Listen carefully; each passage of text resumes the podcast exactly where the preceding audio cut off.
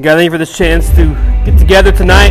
God, we pray during this time we just take into your word and we continue this series on what it means to be a good friend.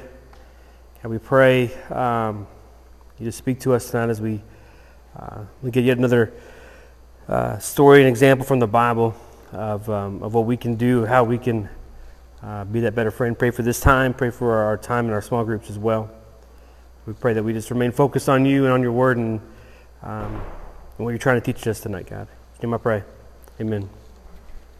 All right, so this is With You week number 3. Like I said, next week I'm going to be on the other side of this building, on the side of this wall, teaching the adults because they need help apparently, so they asked me to teach. And so Kim's going to teach you guys next week, so we're excited about that. So that doesn't mean you guys can stay home. Maddox, you have to come still. Even though Kim's teaching, you can still come up here. Okay.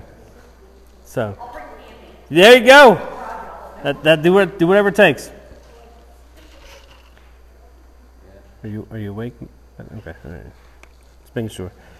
So we've if you've been here the last few weeks, the goal of this series is pretty simple. Just when a friend is having a hard time, we want to figure out how to be there for those people. You remember who we talked about the first week? Mark's really loud. Who did we talk about the first week? It was 3 weeks ago. Do what? Ruth was last week, so at least you guys are partly on the right track. It was about this guy, and he had 3 friends who started off pretty good, but then ended up not so good. Who? It's the first book ever written down in the Bible. Not Genesis. Psalms. Not Psalms. Huh? Matthew. Exodus. Job. The book of Job. Looked at the story of Job, how he lost everything. And then he had Job. He had 3 friends come who at first listened or sat and listened, and then eventually they opened their big mouths and made it worse. So the first week we looked at being, just being there for your friends. That was Job. And last week we looked at Ruth. I'm glad you guys at least got one of those. So that's good. We're doing okay. So, but there are many reasons why we might need the help of other people. At any given time, we might have an emotional need or a practical need of how to meet a need practically, a relational need or a spiritual need. So in those last 2 sessions, we talked about some ways that we can help each other's needs emotionally and relationally, but today's focused on how we can meet each other's practical needs. Because we're human, right? Which means we all have the same important practical needs. So what are some practical needs that we have? I'm going to write these down, so make sure you're loud and I can hear you. What are some practical needs that you and I have? Food. That's fantastic. Look at there, I got one. All right, what else? Water.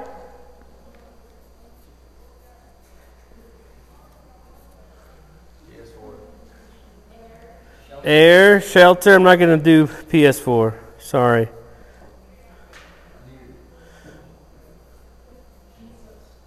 Jesus.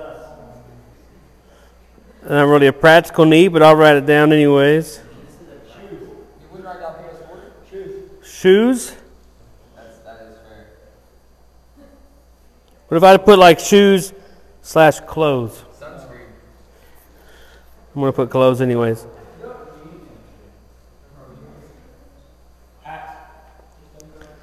Hats. What about? Well, it's hard to write like this because I'm above it and it's weird. Thanks, Jordan. I appreciate it.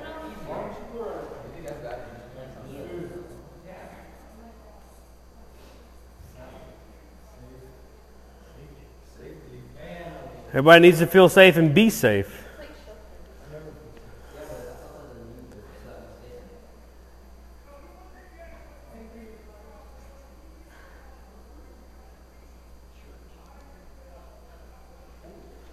Medical supplies, in case somebody's sick or something, you might need,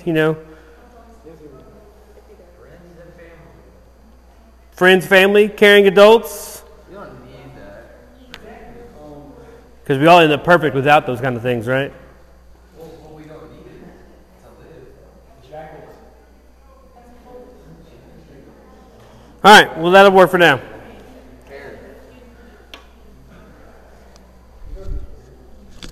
All right, but there are people everywhere, all over the world and close to home, who need greater access to essential things like clean water, shelter, food, education, safety, medical supplies. And one of the most common messages in the Bible is the reminder to be on the lookout for those people who are in need. And often those needs are very practical needs of how can I meet them at a physical kind of level. Jesus and his disciples said it many times, but it's a common theme in the Old Testament. If you have a Bible or a Bible app, we're going to be in 1 Kings 17. 1 Kings 17. We're going to see how God used the prophet Elijah to help meet the needs of some people. Now, Elijah was a prophet. A prophet is just a messenger from God. That's what their job was to relay a message that God had given to the people. So God would often give a message to a prophet, and the prophet would share it with as many people as he possibly could. In Elijah's day, the nation of Israel, which were, of course, God's chosen people, and at this time they were being led by kings. Because you have the nation of Israel started out with King David, then you had King Solomon. When Solomon died, the nation split to Israel, the northern part, and then Judah and the southern part. And then this is the nation of Israel where he is the prophet at. It's the nation of Israel, the northern part of the kingdom, which would be up there, Sea of Galilee kind of area. And there were good kings, and there were bad kings, like we would think. Kings that followed God, and kings that rejected God and followed other false gods instead. And one of these kings was a guy named Ahab. You guys may have heard of Ahab. He was the seventh king of Israel, and by that point, he was the most evil Israelite king at that point in time. Ahab and his wife Jezebel, they both rejected God and worshipped a fake god named Baal instead. And so God sent Elijah to give Ahab a message because of their wickedness, that there would be a drought in the land and nation of Israel. So in the midst of this drought, even Elijah was struggling to find food. So God sent him to a creek to get water and sent ravens to bring him food. And then when the creek dried up and the ravens ran out of food, here's what happened in 1 Kings 17, starting in verse 8. Then the word of the Lord came to him, "Arise, go to Zarephath, which belongs to Sidon, and dwell there. Behold, I have commanded a widow there to feed you." So he arose and went to Zarephath, and when he came to the gate of the city, behold, a widow was there gathering sticks. And he called to her and said, "Bring me a little water in a vessel that I may drink." Remember, there's the whole drought. Now she was going to bring, and he called to her and said, "Bring me a morsel of bread in your hand." And she said, "As the Lord your God lives, I have nothing baked, only a handful of flour in a jar and a little oil in a jug. And now I am gathering a couple of sticks, and I may go in and prepare it for myself and my son, that we may eat it and die." So this is all she has left. A little bit of flour, a little bit of oil. She's like, I'm getting wood so we can eat one last meal before we die. This is what this lady's saying. And so that's not, like, it's not a good time in her life, right? And Elijah said to her, "Do not fear, go and do as you have said, but first make me a little cake of it and bring it to me, and afterward make something for yourself and your son. For thus says the Lord, the God of Israel, the jar of flour shall not be spent, and the jug of oil shall not be empty, until the day that the Lord sends rain upon the earth." And she went and did as Elijah said, and she and her household ate for many days. The jar of flour was not spent, neither did the jug of oil become empty, according to the word of the Lord that he spoke by Elijah. All right, so we're going to look at this story just for another minute or so. At first, God and Elijah kind of sound like jerks a little bit. Okay, that sounds almost heretical, but I want you to just pay attention. Sure, Elijah is hungry and thirsty, but so is this widow, right? It goes, she's like, I'm about to cook this last meal, and then we're dying. This is what's going to happen. And he goes and asks her for her last meal, basically. And he says, like, "Hey, God told you to give me the rest of your stuff." And you can kind of imagine this woman just being like, "Yeah, that doesn't sound like, I'm not going to do that. I'm not going to give you the last of my food, the last of my drink." But because Elijah knows God's character, he understands why he's been sent to this woman. Elijah wasn't sent to this widow to take whatever she had left. God sent Elijah to this woman to help her. And through Elijah, God provides this woman and her son with the miracle that they need. And as a result, they're able to make all the food they and Elijah need. Because if you didn't pick up on the last part there, it said that the flour jar and the olive oil jar, they never ran dry. You guys kept seeing this? Like, no matter what they scooped out, they would go back to scoop later and that scoop would be back in there. Like, it never went empty. This doesn't seem really cool and exciting to anybody. Awesome. Sweet. This is a miracle, okay? This is not how things typically happen in our natural world. You don't pour an olive oil to where it's empty, go back the next time, and it's just full on its own. This is a miracle. You guys got this. You guys don't seem like you're understanding how big of a deal this is. This woman is about to die. Now she's not dying, okay? Get it? It's a big deal. It's a simple story. But it says here, too, you know, he stayed. He didn't just go get the food and water and stuff for this woman. But he stayed, and he stayed with this lady for some time, and her son. I think this story communicates a few important things about what to do when somebody's in need. Whether you identify more with Elijah, or maybe more with the widow and her son, the story can show us a few things. The first thing it shows is that we need each other. God gives us each other to help meet each other's needs. Elijah may have helped provide for the widow and her son, but the widow provided for the needs of Elijah too and gave him that water and that food. And then God works through us. There are many people in our world, in our country, in our neighborhoods, in schools who are in need, but like Elijah, we have to be willing to go where God sends us. And then we also need to realize that there's enough for everyone. Rather than being driven by selfishness or fear, Elijah and the widow trusted that God would provide enough for everybody. But it required sharing their extra resources instead of just hoarding the things that they had. And the fourth thing is that relationships matter. Elijah didn't just send this family a check in the mail or perform a miracle and then just kind of leave and check out. This wasn't just an obligation. It wasn't just charity work to check off. But they also built relationship over time. They had that relationship that built up. If you have your Bible, turn to Matthew 25:40. Matthew 25:40. In Elijah's time, it was clear that God cared about caring for people in need. It's clear that was still God's heart when Jesus was here a few hundred years after the time of Elijah. In Jesus' time, some people believed that God wanted certain people to suffer. That's what the belief was, that God wanted certain groups of people to suffer. They thought, well, maybe these people deserved it for sins in their life. Maybe they deserved it for their parents' sin. Whatever it was. But when Jesus showed up, he showed us a little bit different way of how to deal with people. Because Jesus truly cared about everybody. He sought out people who had needs and he helped meet those needs. But he also spent time with them. In the Gospel of Matthew, Jesus said, when he returns, he'll ask all of us how we helped our neighbors when they were in need. Did we give food and water to the hungry and the thirsty? Did we take care of strangers? Did we give clothes to those who need them? Did we care for sick people? Did we visit prisoners? This is all coming from the words of Jesus that he says there in Matthew. In verse 40 of Matthew 25, and the king will answer him, truly I say to you, as you did it to the one of the least of these, my brothers, you did it to me. Jesus saw people's needs, but he also saw their humanity. And he calls us to do the exact same thing. Instead of ignoring or not noticing the needs of the people around us, we're asked to do what Elijah and the widow did and what Jesus did, and that's to be with people when they're in need. So let me ask you this question. Why don't more people do more to help meet the needs of others? I think it's a question that we should all be asking ourselves. And what are some barriers maybe that prevent you from meeting the needs of other people?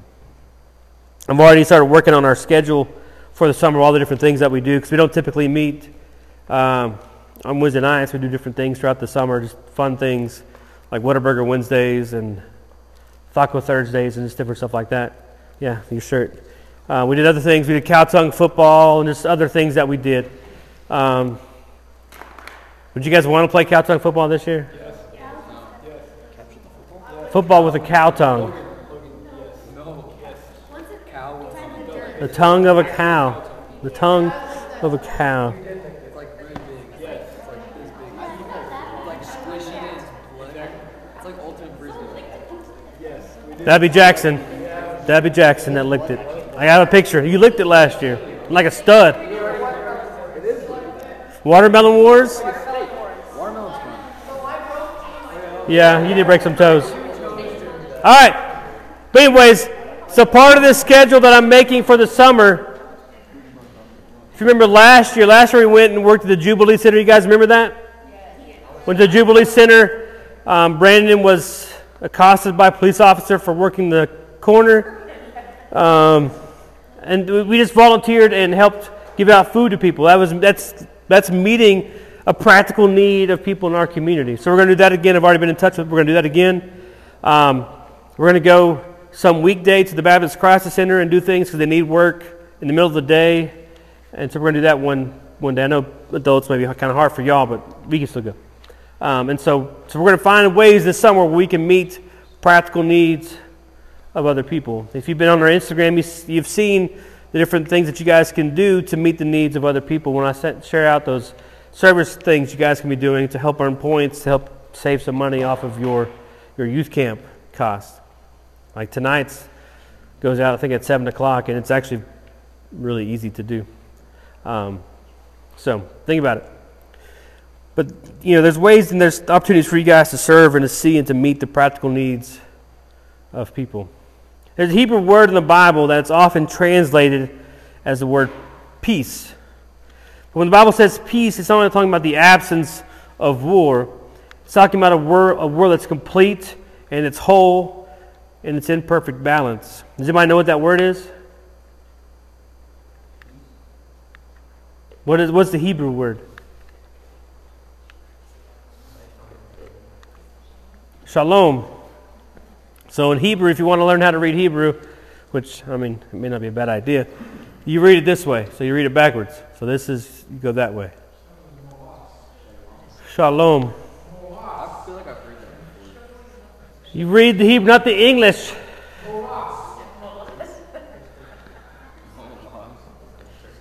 Thanks, Brandon. Appreciate that. How do you read the top one? So, so there's no vowels in the Hebrew language. And so what they did over time is they put in the dots or those little lines there in order to signify that there should be a vowel placed. And so you just read it this way. So it's probably going to be like the SH sound here, and then like the L sound, and the M sound. Shalom. That's easy. What does it mean? Shalom. Yeah. I just said it means peace. So whenever you go to... whenever, like, this is the common phrase when you say hi to somebody that's a Jewish person, you would say shalom. That's how you would address somebody. Instead of saying hello, you would say shalom. That's kind of like their phrase, their greeting phrase. Salam. It's very close to salam. That is the Muslim greeting, because their languages are pretty close together. Jerusalem. Anybody ever heard of the city of Jerusalem? That's the city of peace, because the root Salem is taken from this root word of shalom, although it's not really the city of peace by any stretch of the means. But anyways, so this word shalom, it means peace. And in the world, in our country, and in our neighborhoods and schools, there are needs, but there's excess. Some people have more than enough, while others are in desperate need. Some people think there isn't enough to go around, so they hoard things and only help people who they think are valuable. Do you believe that there's enough to go around, or do you think we need to hold tightly to what we have? Other people think that there's enough to go around because they've never had enough. They may only have secondhand shoes that don't fit right. Their pantry might be empty because their family can only afford to buy food one day at a time. They might be new to this country and are still trying to acquire the things they need. Maybe they're from Igoja and they're still not quite sure what's going on. I mean, you laugh, but that's the same kind of thing. I mean, that's the whole point of that whole Igoja rite of passage experience, right? To see what it's kind of like for people when they come here. They may not have everything. For some of you, you don't have to imagine this because you already live with needs like these daily. But the tragedy is all the people all over the world struggle to get access to basic resources like food, water, sanitation, and education. There's enough to go around. I just had some friends that went to the Dominican Republic for a week, and they helped build some water wells and clean up some existing ones so some villages can have access to clean drinking water. And we can go drink water out of any tap we want to. I mean, it's Midland water, but I can guarantee it's going to be better than what they're going to be drinking.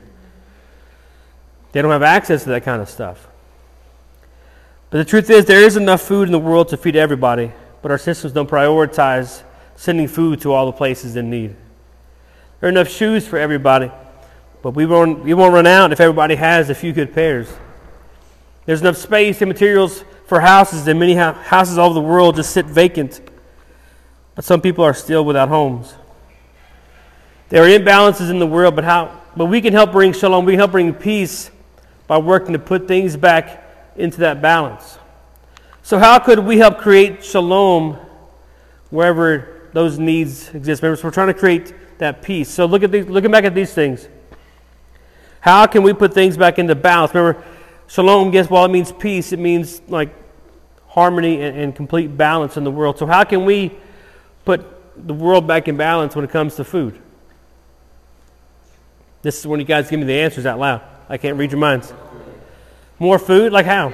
Grow more food. Grow more food? Give them food at lower prices. Lower prices? Send to the people who don't have it? Like the supply goes up, so the demand goes down. That's not how it works. Yes, it is. All right, what about water? How can we help the imbalance of water in the world? Don't waste water. What'd you say? Drink less water. So if we drink less water, how is that going to help other people who don't have access to clean water? Send water to other people, help them dig wells, help them. We could go build a well. We could. All right, what about shelter? What about how can we fight the imbalance of shelter that people have in this world? They don't have homes. Build homes. Buy a house. Give a house. Buy a house and give a house. Yeah, because everybody can do that pretty easy. What about medical supplies? Become a doctor. Become a doctor? I have a friend that's a doctor, and he takes time every year to go overseas to help people. I mean, I think people from our church have been on medical mission trips since I've been here. I mean, there's ways that you guys, so I just wanted to get you guys, I'm not going to go through the whole list, but I want you guys to see that there are needs in this world, and that there are ways that we can meet some of these needs. We're not going to be able to reach all of them because we're just a select small handful of people, but we can do something, and that's something that can change the world for somebody. And that's really all I'm asking you guys to do. Because one person working alone can't cure these immense imbalances in the whole world. It takes community to care for people in need, and that's why Jesus tells his followers to help set things right. That's what we're called to do. Because God seriously cares about people in need. If you follow Jesus, meeting the needs of those who are in need is a huge part of this whole Jesus following thing. I don't think you're ever more like Jesus than when you're meeting the needs of the hurting and the lonely. That's my belief. You can disagree with me, but I think that's when you're most like Jesus. That's who he reached. So here are a few tangible ways that we can be with people who are in need. The first thing is to start small. These big needs, they might seem overwhelming, like digging a water well for somebody. So start by looking at small needs around you. Maybe somebody in class needs to borrow a pencil, or someone forgot some lunch money. Or maybe you notice these little things. It will be easier for you to notice the big things around you as well. Identify needs in your community. There's so many programs and nonprofits just in our neighborhood, the things that we do, the things that we can get involved in here in Midland. You guys can go and be involved. You don't have to do it with our group. You can go and do it with your family. You know, we can fundraise, we can show up to help, we can donate supplies that they give to people who need them. So there's ways in our community, like I said, through the Baptist Crisis Center, through the Jubilee Center, and several other ministries and organizations that we can be a part of to help meet the needs of people. Maybe identify needs at church. You know, our church is working to meet the needs of people. Like I said, we're sending people on trips. We're sending people here in town to do things. Like I said, we're going to be doing things within our youth ministry this summer to meet the needs of people. Tag along and hop on board with one of these things and get involved. The last thing is to bring your own talents. Maybe think of unique talents that you have, like playing sports. If you get anybody that's calligraphy, making movies, or being a leader, people follow. Think of the groups that you're already involved with from school or maybe even outside of school, and then get creative about ways that you can use the activities you already enjoy to help meet other people's needs. In Angleton, we did a fundraiser one night where we carried buckets of water. We had a little indoor gym, and so we had 2 5-gallon buckets of water, attached them to a pole, and we took turns carrying them around and raising money to help build water wells in Haiti. Nothing difficult, nothing hard about that, but we were able to raise some money. You guys have the ability to do something like that as well. But we all have the power to address the imbalance in the world and help set it right. The only way that we can do this is in community and with God's help. And sometimes you're the one in need, and sometimes you're the one who has more. But whether it's someone across the room, across the ocean, across the streets, we're called to be with people when they are in need. God, I pray you bring to mind things that we see, God, where we can meet the needs of people in a practical way, whether it be through food or through water, through clothes. God, whatever it may be, may our eyes be transformed to see those things, God, and to be more open and aware of these situations, God, and may you put in place in our hearts ways that we can meet those needs, God, that we can see change and be there for these people who are in need, God. And we'll be more like you by doing those things. Pray for this next little bit of time. May you just be glorified in all these things. In your name I pray. Amen. All right, we'll do a couple groups. You guys go.